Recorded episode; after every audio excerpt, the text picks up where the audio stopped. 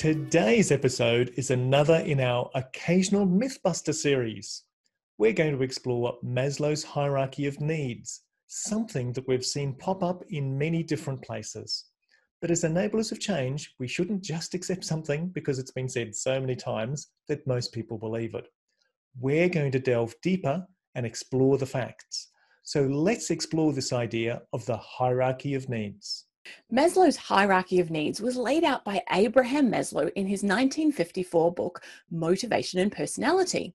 In the book, he was attempting to outline our understanding of what motivates people to learn. Maslow took this back to a hierarchy of basic human needs and desires. He came up with five layers, starting with the psychological needs, things such as food and water and shelter, moving on to safety, things like health and employment, then love and belonging, especially a sense of connection, self esteem, and finally self actualization. You may have seen this laid out in the classic pyramid diagram, highlighting that the first four are deficient needs. That is, if we don't have them, you'll be trying to fulfill those needs and won't be able to move on until they're satisfied. As many people point out, this seems to make intuitive sense. So most people accept the theory and move on. But not so fast.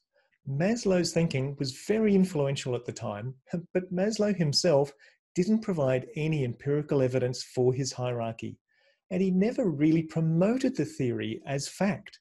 He wanted to stimulate research in the area of human motivation.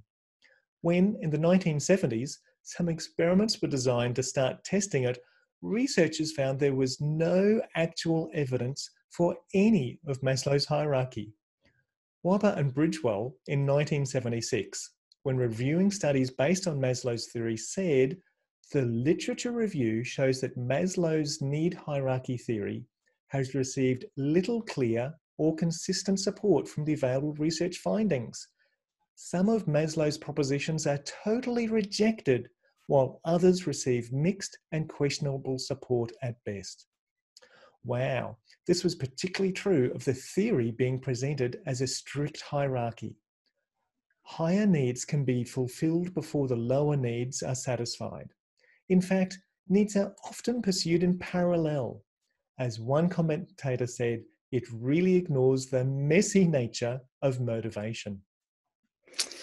Hmm. So, the science of motivation tells us instead that there are three things to focus on autonomy, relatedness, and competence. Autonomy is people's perceptions of whether they feel they have choices. Relatedness is caring about and being cared for by others. And competence is about feeling effective.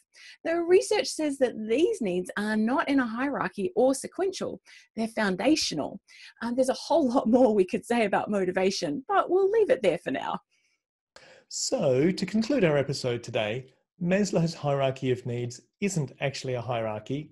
It wasn't tested and it's wrong. So please stop referring to it as if it's a fact. You've heard our thoughts, now we'd like to hear yours. Add a comment below this episode and tell us if there's something you've always wondered about or would like us to investigate further. We don't want this just to be a one way conversation. Join in by sharing your thoughts and ideas with us. Thanks, folks, for joining us on this Enablers of Change episode.